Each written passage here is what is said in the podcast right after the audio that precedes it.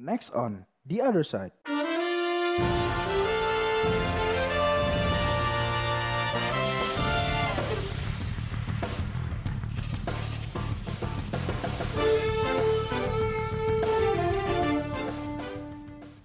Assalamualaikum warahmatullahi wabarakatuh. Wah, Assalamualaikum udah- warahmatullahi wabarakatuh. udah nggak tahu nih episode berapa nih? Yang udah baca judulnya aja lah ya. Kita hari ini ngomongin hal yang apa ya? Mungkin seru, mungkin juga nyebelin, mungkin juga BTW ini di up kapan? Ntar udah basi. ya nggak apa-apa. Oh, Siapa iya. tahu makin ribut. Kita mau ngebahas nih tentang eh, tentang KPK. Masalah pelemahan atau penguatan kan tergantung dukung yang mana. Tapi kan yang jelas KPK-nya yang kita bahas nih. Nah, eh, aku udah ada teman yang memang sekarang ngikut di kami. udah bersama Agri, Ya saya. dia baru datang. Ya. Jadi kalau Saya kalian dengerin ketiduran tapi tadi. kalau dengerin podcast minggu lalu sebetulnya itu di hari yang sama. Ya, sudah kita bahas KPK sekarang. Nah, KPK nih menarik nih. Kalau misalnya yang banyak eh, berseliweran di media kan jelas save KPK. Berarti mendukung untuk membatalkan berarti ya, membatalkan RUU eh, revisi eh bener ya RUU Eh, revisi Revisi. undang-undang KPK gitu. Katanya ada berapa poin? 10 apa 11? Pokoknya ada beberapa 11. poin yang dianggap melemahkan dan membuat KPK tidak menjadi eh mengganggu independensi ding, mengganggu independensi KPK. Kalau menurutmu gimana tuh Gri tentang RUU ini? Ah, kalau aku ngelihatnya sebenarnya aku belum baca ininya ya, draftnya ya. Cuman kalau yang aku lihat tanpa mau berpihak juga KPK itu sebenarnya keadaan yang status quo sekarang tuh sangat ini ya absolut ya. Dia lembaga yang dibawahi langsung oleh presiden tidak yang sekarang ini tidak bisa diintervensi oleh lembaga mana pun. Eh, tolong mohon dikoreksi kalau salah. Terus benar-benar kayaknya cuman KPK yang bisa OTT ya. Kejaksaan atau kepolisian bisa nggak? Kayaknya bisa deh. Harusnya sih bisa sih. Soalnya kan eh, si KPK juga bawa polisi kan Hmm, kalau OTT. itu polisinya bukan polisi yang polisi jadi merangkap sekaligus Wah, untuk pejabat. KPK. Kurang tahu, kurang tahu. Jadi kalau dari powernya itu sangat tidak imbang. Kalau menurutku Hmm. perlu untuk bukan dilemah, ya mungkin kalau bahasaannya dilemahkan ya. Kalau menurutku perlu lebih dikontrol, cuman tidak membuat, cuman kita harus mensepakati dulu orang yang mengkontrol ini adalah orang yang benar-benar punya sama niat yang baik sama dia. Nah, iya. Kalau yang RUU ini siapa aja sih yang bisa ngontrol KPK tuh? Nah, itu kayaknya belum malah belum jelas deh. Jadi uh, katanya di sini ada pembentukan dewan pengawas gitu loh. Dewan pengawas yang diisi oleh Dewan pengawas yang dipilih oleh DPR. Hmm. Jadi itu adalah orang yang ada di internal KPK yang menjabat sebagai dewan pengawas tapi dipilih oleh DPR. Teknisnya masih Uh, kurang tidak paham sih di aku. Coba dalam struktural KPK-nya sih. Cuman perannya dewan pengawas yang dipilih oleh DPR ini itu ya semua apa namanya eh, pe- penanganan perkara itu ya semua harus melalui izin dewan pengawas gitu loh. Oh gitu. Hmm. Kalau- Kalau penggeledahan atau pe- penyitaan Kalau apa namanya selama ini apa namanya pimpinan KPK itu juga dipilih DPR kan kalau nggak salah. ya Yang baru Benar. juga kan baru kepilih kan nih. Berarti sebenarnya ini cuma perpanjangan birokrasi ya itu ya.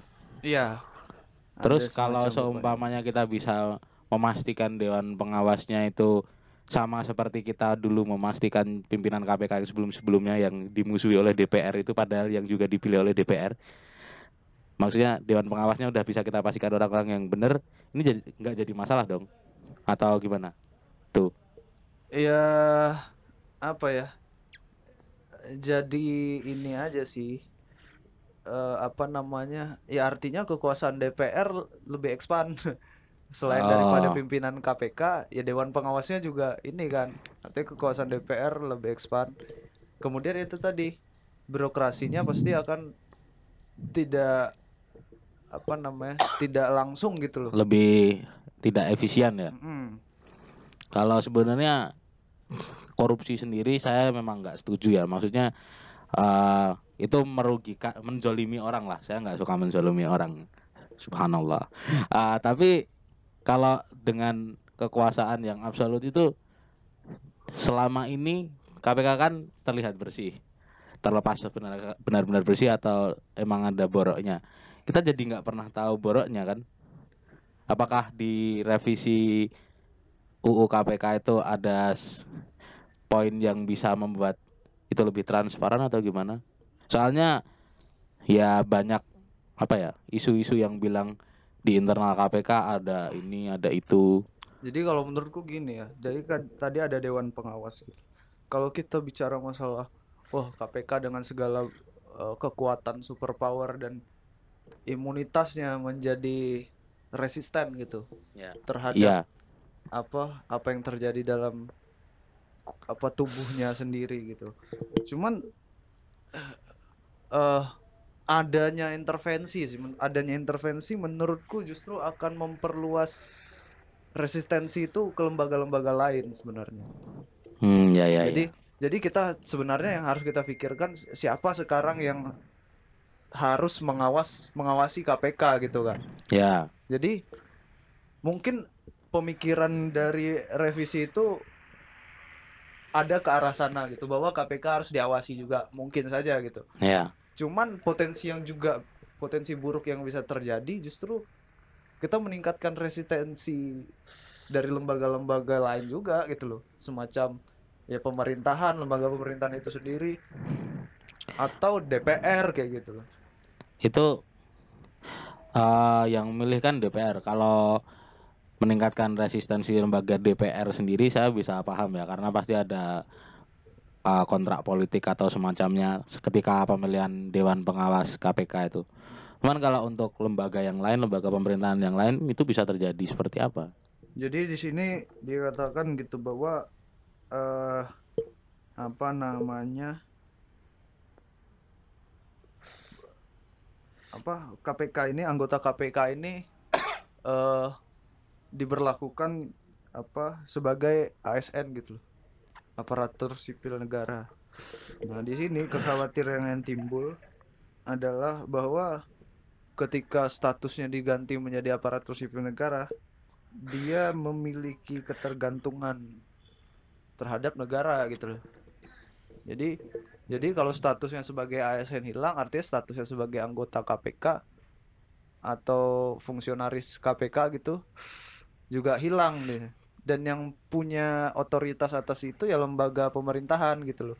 Jadi kalau dia Oh, Ya, ngerti ngerti. Jadi kan? ketika ada seseorang yang tampak mengancam lembaga pemerintahan tersebut bisa diputus Ya. statusnya sebagai ASN dengan cara apa pun yang mungkin bisa mereka gunakan supaya mereka tetap aman gitu ya.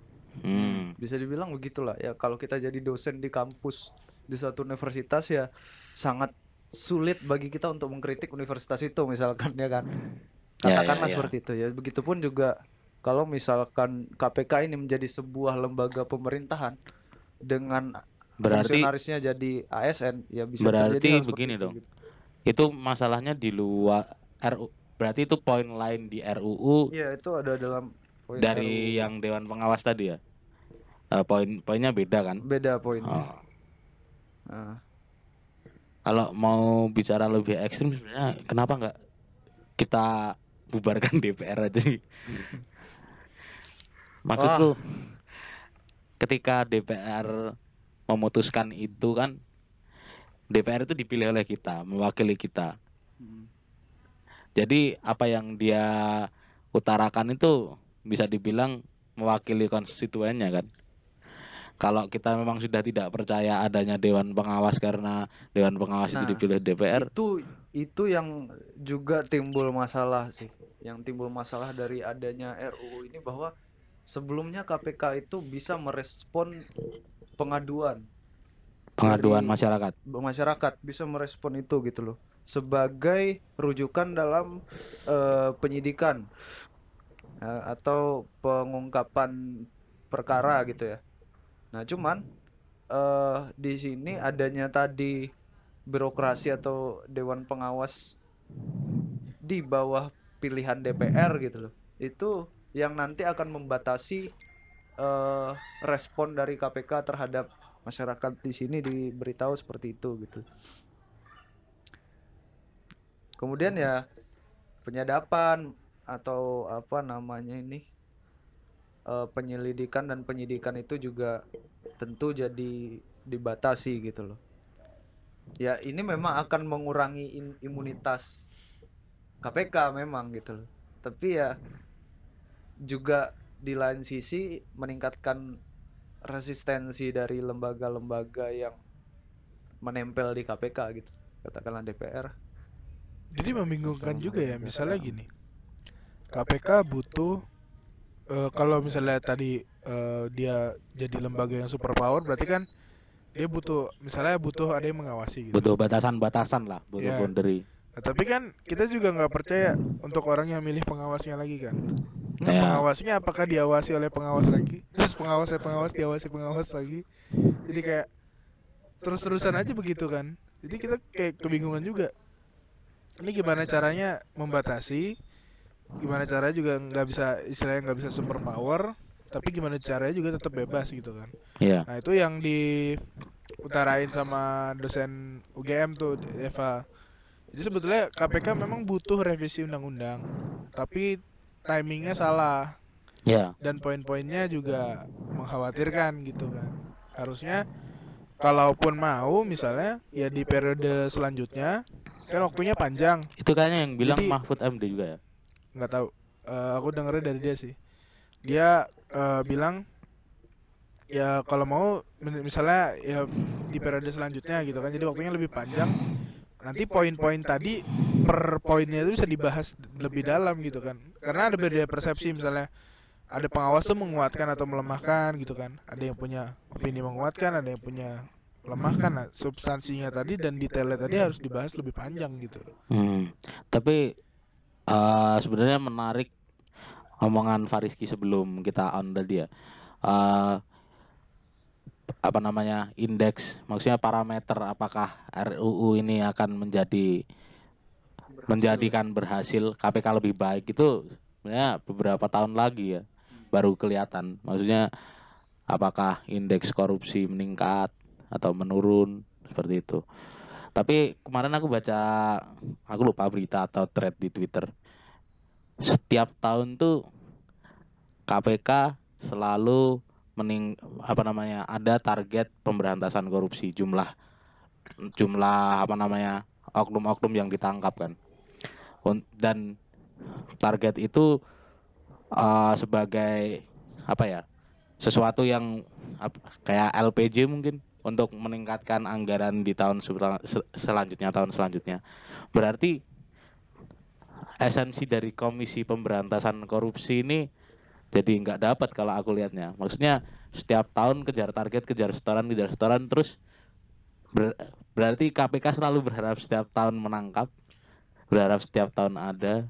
Nah, yang jadi pertanyaannya lagi, apakah memang pencegahan itu wewenangnya KPK juga atau dia sebetulnya memberantas saja? Soalnya itu kan yang dipermasalahin. Kalau misalnya nangkap nangkap nangkap terus kan mana pencegahannya gitu kan? So, Iya. Selama ini lu pencegahan ngapain? Tapi ada juga yang beropini bahwa KPK tuh harusnya bukan bukan bukan urusan mencegah, memang dia menangkap gitu. Hmm. Karena dia lembaga independen kan nggak bisa dipengaruhi pengennya gitu ya lembaga independen tidak dipengaruhi teman-teman DPR lain atau pejabat eksekutif lain akhirnya dia bisa istilahnya tidak punya beban untuk menangkap gitu kan apakah memang kerjanya itu atau ya sebetulnya pencegahan pun tanggung jawab dia gitu salah satu tanggung jawabnya Ya ya ya. Gimana Fariski? Aku masih Eh, bingung sebenarnya apakah RUU KPK itu gini ya, bagus atau sebenarnya tidak. eh memang kalau kita lihat di di layar gitu ya, di depan layar bahwa KPK ini memberantas gitu dan maksud mungkin maksud dari ada target itu karena dia sadar gitu bahwa negara ini tingkat korupsinya masih tinggi dan belum bisa diantisipasi semua. Sebetulnya masalah pencegahan itu em, KPK juga punya peran di situ lewat misalkan LHKPN Hmm. laporan harta kekayaan pejabat negara gitu-gitu kan yang harus dilaporkan di KPK. Cuman lagi-lagi adanya RUU ini juga apa membatasi apa akses LHKPN LHKPN itu tidak lagi ini tidak lagi dari KPK gitu loh. Hmm. Tapi dari instansi masing-masing kan agak lucu juga di sini loh ada Hmm. di dikasih tahu kayak gitu gitu. Jadi kalau dulu misalkan per tahun atau per sekian tahun itu harta kekayaan itu harus dilaporkan. Hmm. Itu kan sebuah upaya eh, pencegahan gitu ya.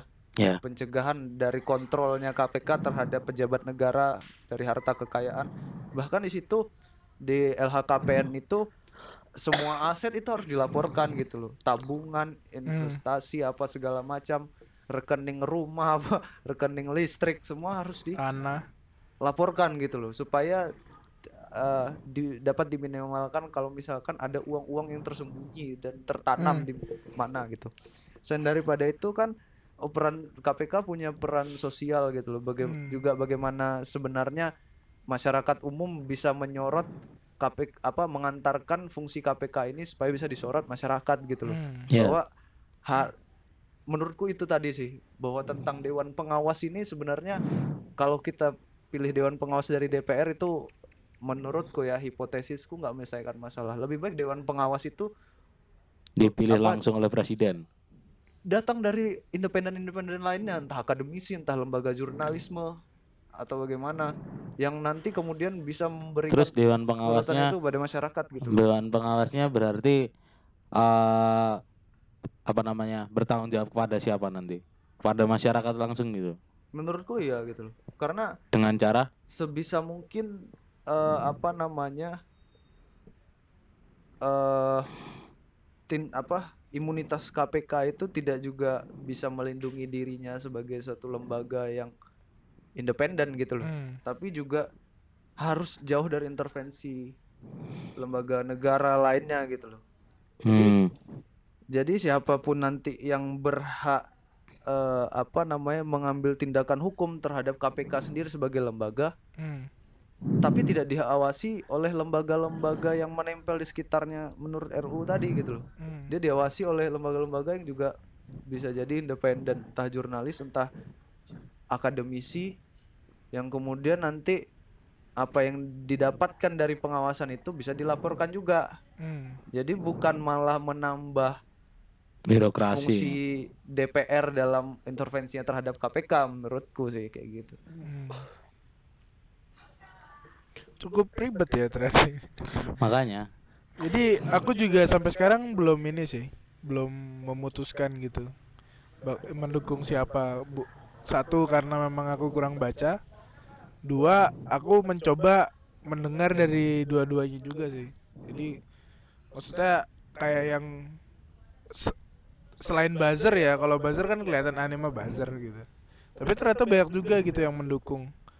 Makanya coba dengar apa sih sebetulnya gitu. Tapi ya sampai sekarang belum dapat alasan yang jelas juga sih eh, dari yang kenapa mendukung gitu. Maksudnya masih kayak ak- kayak misalnya Fahri Hamzah kan mendukung tuh.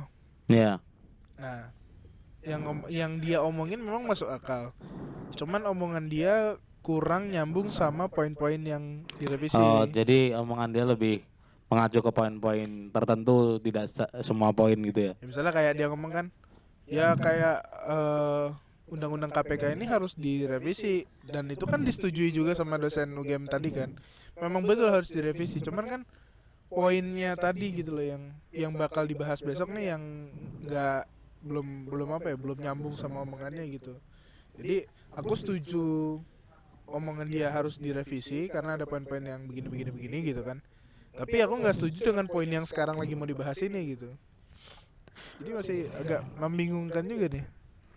Dasar pemerintah. Dasar trias politika. Cuman- pelipatan persekutuan terkecil Cuman memang ini sih Ngurusin KPK FPB nggak di salah satu yang di aku setuju apa ya nggak boleh tadi jadi lembaga superpower kan Eh, dua jadi seakan-akan eh, KPK ini satu-satunya lembaga yang paling suci gitu ngerti gak sih Ya, kan kejaksaan ditangkep paling Polisi karena kita ditangkap. nggak pernah lihat polisi nangkap KPK. nah gitu kan ya aku sih bukannya mau ini sama KPK cuman kan eh, tidak inti intinya dari kelembagaan yang demokrasi demokrasian ini kan saling menjaga gitulah saling menjaga saling mengawasi gitu jadi jangan sampai kalaupun sekarang misalnya orang-orangnya baik ya aku eh, appreciate itu tapi suatu saat misalnya kayak ke- keraguan orang sekarang dengan ketua KPK yang baru kan Ya. siapa namanya yang polisi Firly itu siapa? nah misalnya Firly Bahuri Firly ya, Firly. ketua KPK yang baru dicurigai oleh masyarakat nah Tapi itu penyebabnya apa dicurigai? apa Eh ini ya sih kayak polisi. Satu polisi dua pelanggaran etik. Oh, tiga Yang katanya ada tenis masalah itu ya? lupa gue kayaknya iya yang ketemu TGB nah sekarang kalau misalnya tidak direvisi akhirnya KPK lembaga superpower itu dipimpin oleh orang yang dicurigai kan? Sedangkan tadi dibilangnya superpower jadi kan bingung. Ini jadi kayak apa ya dilemanya tuh berat itu sekarang KPK kayak misalnya eh, siapa? Yang mundur Saud Situmorang Saud Situmorang. ya misalnya kayak dia mundur kayak ya udah itu simbolis sebentar aja ujung-ujungnya KPK kan tetap berjalan se- sampai misalnya ada keputusan presiden atau keputusan DPR bahwa KPK harus berhenti gitu kan Eh, aku mau tadi juga baca tentang eh, klausul SP3. SP3 itu apa? Ki, lu tau nggak? Surat penghentian penyelidikan gitu. Jadi eh, apa namanya? Nggak dengar tadi. Surat peng apa namanya? Penghentian Perintah. Pen- perintah. perintah penghentian penyidikan. penyidikan Nah, jadi penyidikan ini dibatasin waktunya gitu loh. Jadi ketika tidak mampu menyelesaikan Oh, jadi deadline ya? Nah, maka dihentikan gitu kan. Nah, itu yang juga berpotensi apa namanya eh kita nggak bisa terlalu dalam mengusut kasus-kasus yang besar gitu, yang kompleks, yang ribet kayak iktp, kayak yang besar-besar lah, yang memang perkara itu kompleks gitu dan membutuhkan waktu dan kehati-hatian untuk Iya. menyidiknya gitu. Entah itu misalnya kayak udah kelamaan nih gak ada bukti nih ada di stop gitu. Padahal ya memang buktinya lagi dicari gitu. Kemudian juga banyak sih ini di web KPK-nya aja ada gitu loh. Di di iniin di share gitu kan 10 persoalan di draft RU KPK ini dari kpk.go.id Tapi lucu juga benar kata Fahri Hamzah sih. Satu-satunya lembaga negara yang menghimpun ini masyarakat apa namanya? Aspirasi. Power masuk. Bukan aspirasi apa sih kayak power masyarakat buat ngebelain oh, gitu loh. people power. Iya kayak jadi apa kayak Pa- partai people politik. Trust, people trust. Kepercayaan masyarakat yang terlalu besar. Karena ini sih. Karena apa namanya? Kita nggak benar-benar tahu sebetulnya KPK di dalam gimana gitu kan. Ya, Jadi itu sih yang jadi keresahan. yang jadi masalah tuh di situ Eh, karena apa ya yang yang mau benar-benar memberantas korupsi aku- kalau aku yakin sih semuanya mau memberantas korupsi tapi mungkin ada sebagian yang punya kepentingan sendiri di pemberantasan korupsi itu dan mungkin orangnya cuma sedikit tapi punya power gitu kan Ya, Nah, kan repotnya di situ. Aku sih percaya KPK akan terus berjalan walaupun apa namanya misalnya pimpinannya begini nih. Tapi kan yang kasus-kasus yang udah lagi dikerjain kan tetap bisa lanjut gitu menurutku sih. Cuman ya balik lagi tadi ke depannya gimana gitu. Bakal gimana?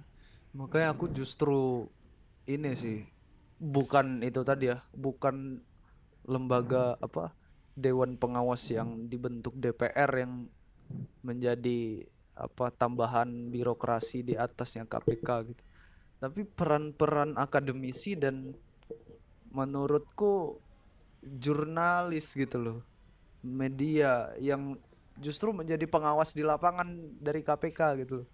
Ya kayak misalnya game sendiri kan punya pukat. nah Kayak gitu aja diambil satu orang. Jadi Iya. apa sih kalau misalnya komisioner ya? Iya mungkin. Ya mungkin kayak gitulah. Atau misalnya dari dewan pengawas independen yang dari pukat terus kayak UI kan tuh hukumnya kan bagus. Ya pasti dia punya kayak kayak pukatnya gitu kan. Pusat studinya gitu. Pusat studi korupsinya. Nah itu eh, bisa diambil dari situ. Terus apa nih ya kan banyak juga terkenal pegiat-pegiat kan. Nah cuman yang jadi pertanyaannya lucu ini kan. Tahu gak sih yang poster dicari itu? iya Dicari Oh, Johan iya. Budi. Dicari Fajrul. Banteng. Fajrul Banteng. Banteng. Terlalu dekat dengan pemerintah. Ditelan perut banteng. Nah, itu ada dua hal yang ya nam- namanya hati orang kita nggak tahu ya. Ada dua menurutku ada dua hal yang bisa terjadi. Memang udah kemakan duit dan itu biasa, Sering terjadi. sering terjadi di kota besar dan kota-kota lainnya. Dua, atau memang benar-benar tahu gitu. Pertanyaannya kan gitu. Bisa jadi dia kena duit, kena jabatan gitu. Atau sebetulnya malah bisa jadi mereka yang buat gitu. Pak, nih Tapi harusnya di ada yang menarik dulu. di antara politikus-politikus Twitteran yang saya lihat sering berseliweran. Eh, Budiman Sujatmiko. Ke manakah saudara Budiman saat ini? Kenapa dia nge-tweet nge-tweet nggak jelas akhir-akhir ini? Jelas ngomongin musik, ngomongin sekarang. Ngomongin Lucita Luna. lagu, Cinta Luna, film.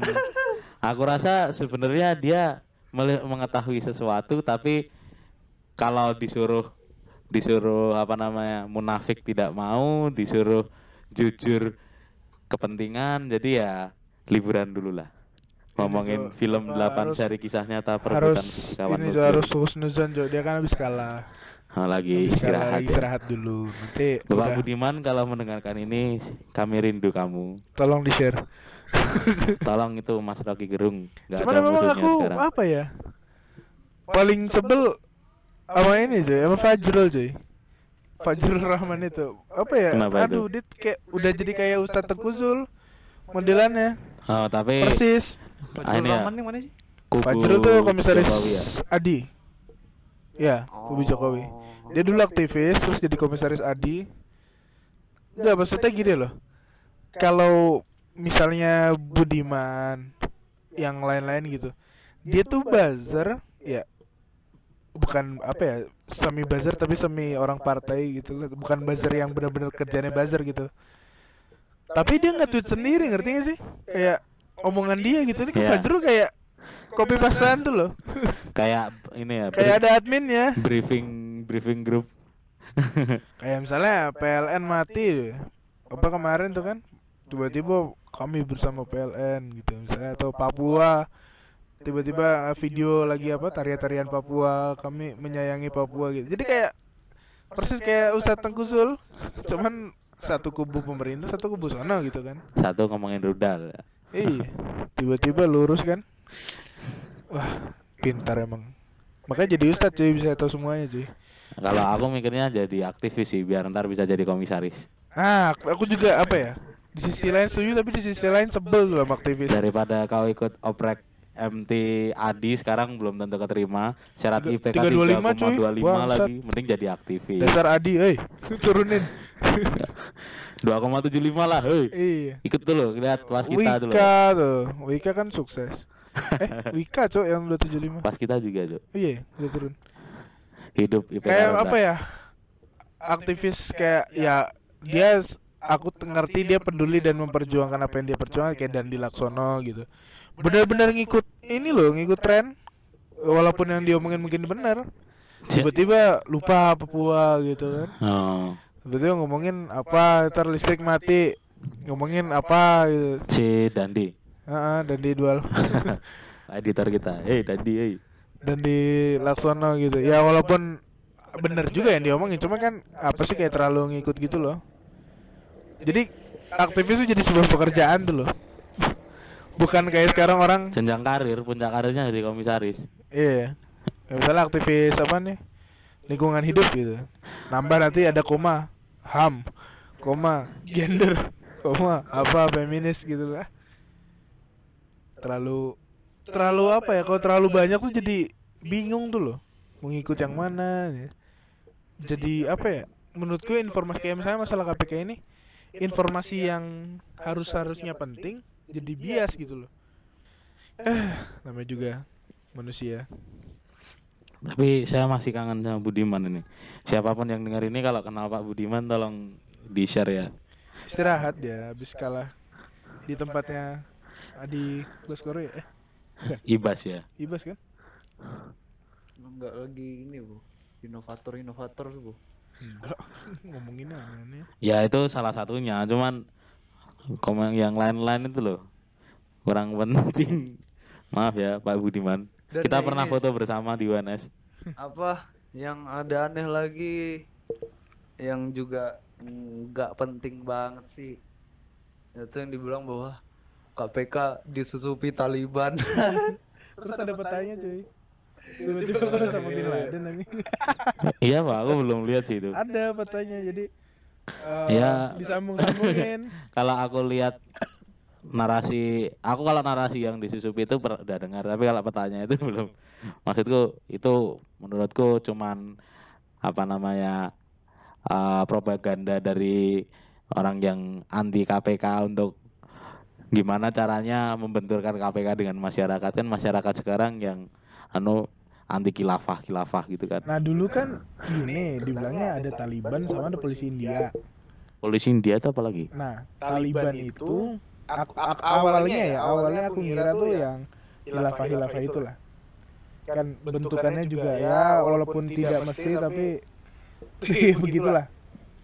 nah polisi India tuh ini kalau kamu nonton film India kalau kejadian udah selesai baru datang gitu. Jadi oh. telat gitu. Ya ya ya. Baru sosok jadi pahlawan gitu kan. Aku kira tuh kayak gitu dan kalau misalnya orang awam mungkin melihatnya oh mungkin bener ya. tapi ternyata bener-bener Taliban cuy. ada petanya gitu jadi ini kalau bapaknya ini terus yang polisi India itu emang gitu maksudnya. Eh, Iya. pahlawan kesiangan gitu ya, ya maksudnya oh berarti malah ada maling joget-joget. Slow motion. Apa namanya? Eh, berarti kalau gitu masa yang Taliban malah lebih jago dalam memberantas korupsi? Iktp segala macam itu jadi nggak make sense sih. ya makanya kan sebenarnya itu ya propaganda juga sih. Ada yang ikut ini nggak kemarin yang diskusi KPK itu gimana? Yang ada di kandang itu loh. Oh nggak bisa datang saya pengen sebenarnya nonton kandang. Nonton kandang. Kasian cuy sepi. Ya kali masa Panji Pragiwaksono joget. Cuman apa ya? Aku juga bingung masalah definisi korupsi yang akan ditangkap oleh KPK sih. eh jadi sebetulnya kalau kita misalnya kayak kita di dunia konstruksi gitu, ya kagak usah munafik korupsi banyak banget gitu kan. Tapi apa parameter yang wah minimal segini nih yang ditangkap KPK gitu? iya itu, itu kan di podcast sebelumnya ada kita ngomongin nggak sih Yang mana tuh? yang korupsi korupsi kemarin itu Wah lupa saya. yang sama teman kita anak hukum Hmm. menarik sih itu kan ada dibilang kalau korupsi ini sebenarnya ya kalau sudah terbukti merugikan negara gitu Hmm, Oh iya iya. bukan iya. berpotensi merugikan Hmm. negara gitu Jadi harus terbukti ya. terus terbukti membuktikan merugikan misalkan negara kalau itu. dalam konstruksi ya benar-benar roboh tuh bangunan. Oh baru berarti kamu- kalau kita nyari kembalian tapi bangunan tetap sesuai spek kuat segala macam gitu belum Itu- termasuk merugikan itu negara. katanya berpotensi. Kalau berpotensi itu belum. Oh Lah kalau misalnya ya. ini kan, Hmm. misalnya bangunannya nggak rubuh, tapi dari dokumen uji Islamnya bodoh gitu kan.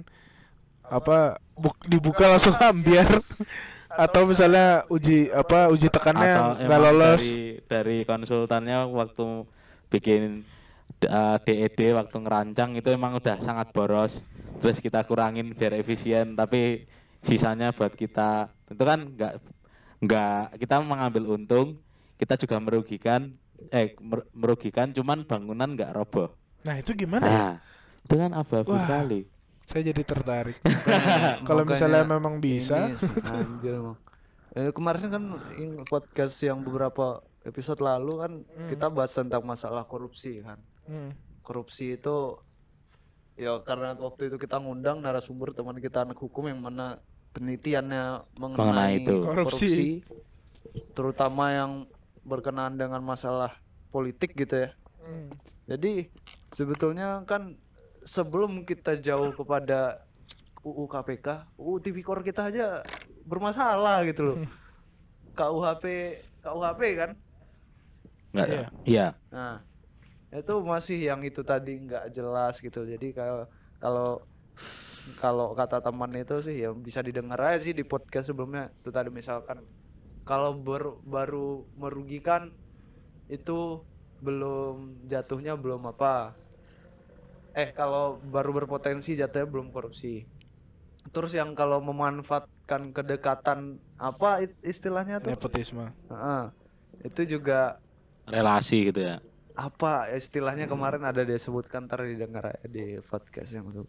Jadi memang sebelum jauh beranjak kepada eh, KPK sebagai lembaga pemberantasan, maka undang-undang mengenai korupsi sendiri yang membatasi tentang definisi atau maksud dari korupsi itu itu ya juga harus di mapankan gitu loh harus di harus di emang benar-benar diperjelas gitu loh sebelum kita bicara ke lembaga pe- penegakan hukum eh, lembaga pemberantasnya gitu loh Kalau kita ngomong dari dunia kita aja, dunia konstruksi misalnya.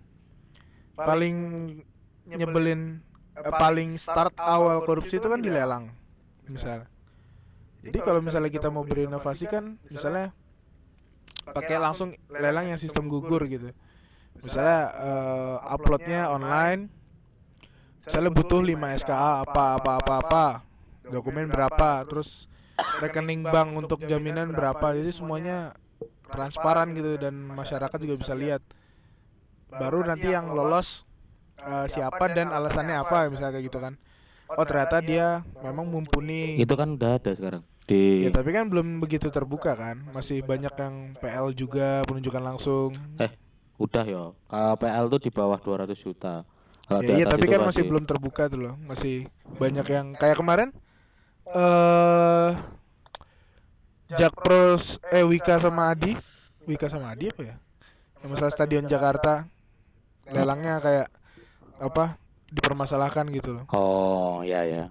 nah jadi kayak awal mulai dari situ. Itu kan pun yang kamu lihat mungkin masih yang di kota-kota besar yang di daerah-daerah tuh. Bahkan kemarin dinas-dinas kalau PU itu. ngikutin apa namanya ngikutin berita yang TP4D Jogja oh, TP4D itu eh, tim dari kejaksaan untuk mengawasi proyek itu juga menarik sih. Malah di berita dijelaskan teknisnya secara detail.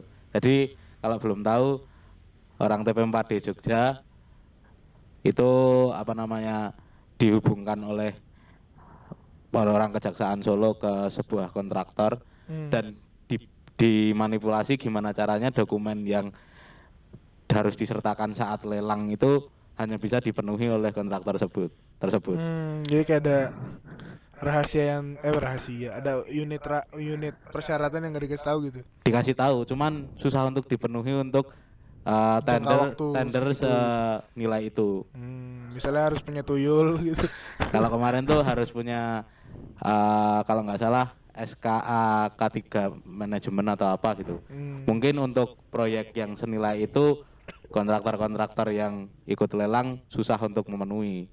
Jadi Pinter ya pemerintah brengsek ya iya makanya bahkan jauh sebelum lelang pun korupsi bisa terjadi. nah itu jadi pertanyaannya sekarang kita nih mau memberantas koruptor atau membahas korupsi memberantas korupsi sebetulnya Nah, KPK selama ini terlihatnya Komisi Pemberantasan Pemberantasan Oh, Koruptor, bukan Jadi pemberantasan ya, korupsi. kami tidak setuju KPK dilemahkan tapi Kami tidak menolak RUU karena kami belum baca pertama.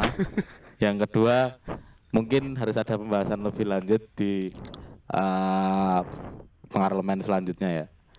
Setelah ya intinya Oktober. gitulah apa tidak apa tadi pertama tidak tidak mau KPK dilemahkan tapi mendukung untuk dikuatkan karena me- menurutku masih kurang sih sekarang KPK-nya gitu. Jadi di- tidak dilemahkan dan harus dikuatkan gitu. Bukan hanya tidak dilemahkan aja kalau tidak dilemahkan akhirnya jadi begini-begini juga kan mana ketua dicurigai gitu gitu kan. Iya, jadi akses kepada KPK-nya sendiri itu tadi aku bilang dari sisi akademisi atau media gitu kan yang perlu menyorot KPK menyoroti KPK itu dan mendeliver ke masyarakat tuh juga penting gitu loh bahwa sejauh apa sih KPK ini progresifnya gitu kan hmm. terus ya buat Pak Jokowi lah ya Buat Halo, Pak Jokowi. gitu yang selama sudah dua dua kali maju ini tetap menjanjikan tentang penguatan KPK ya mohon diuji lah alasan-alasan politik dari fenomena yang terjadi sekarang ini gitu. Alasan sampean itu apa gitu kan. Dan kalau memang misalnya ternyata alasannya kuat dan memang masuk eh, bukan masuk akal ya ya kuat lah intinya. Kuat dan mungkin ada agenda yang lebih besar di belakang itu untuk pemberantasan korupsi ya silakan mungkin tahanin kata-kataan orang. Tapi ya minimal iya, iya, yang bersangkutan beliau ini ya juga butuh klarifikasi toh. Iya. Maksudnya dari poin-poin yang dipermasalahkan dari RUU KPK ini itu pandangan beliau itu seperti apa gitu. Hmm. biar jelas kita sebagai masyarakat melihat sikapnya sebagai sikap politiknya yang diambil dua kali calon ini. Dan akhirnya pa- sampai pada masalah RUU ini itu bisa kita uji gitu loh maksudnya itu apa gitu kan. Kalau misalnya di apa ya aku nonton film-film politik di Amerika gitu kalau misalnya ada sesuatu yang krusial banget malah dibikinnya bentuknya ini tuh talk show. jadi bukan konferensi pers. misalnya kayak kemarin kan Jokowi menolak empat poin misalnya kan. Itu kan bikinnya konferensi pers kan. nah mungkin bisa bikin hal yang lebih panjang lagi dengan eh ah, pakai mata najwa kayak atau apa kayak eh, ILC. metro. ILC kagak mungkin. Terlalu banyak keributan. Tapi itu yang meningkatkan rating. Eh, misalnya apa kayak kan saudaranya saudaranya sama Metro nih. Jadi wawancaranya Metro. 40 menit kan setengah jam membahas tentang keraguan-keraguan dan apa sih sebetulnya yang kamu pikirkan yang bapak pikirkan tentang poin tersebut gitu siapa tahu dengan dia ngomong bisa jadi eh, kita mengoreksi gitu. "Oh, pak salah lo di sini gitu. atau malah oh ternyata maksudnya tuh gini dan cara-cara itu begini gitu. karena yang harus kita berantas korupsi bukan koruptor. ya koruptor iya tapi itu kan jangka pendek. jangka panjangnya korupsi nggak mungkin nggak ada tapi ya porsinya kecil lah. gitu. Tidak terbukti merugikan negara yang tidak merugikan merugikan negara banget kalau yang buat bensin ya udahlah wah saya mendukung korupsi kecil-kecilan Wah, Astagfirullahaladzim, astagfirullahaladzim. Sudah episode kali ini. Terima kasih teman-teman semua sudah memberikan tanggapannya. emang Fariski diberi tanggapan. Oh, dan- kami kami. Iya, kamu bukan teman saya, Mbak. Saya kira ini orang-orang yang denger. Ya, kalau misalnya masih mendengarkan sampai titik ini, terima kasih dan memberi silakan kasih komennya gimana sih tanggapan kamu tentang KPK ini gitu. Sampai jumpa.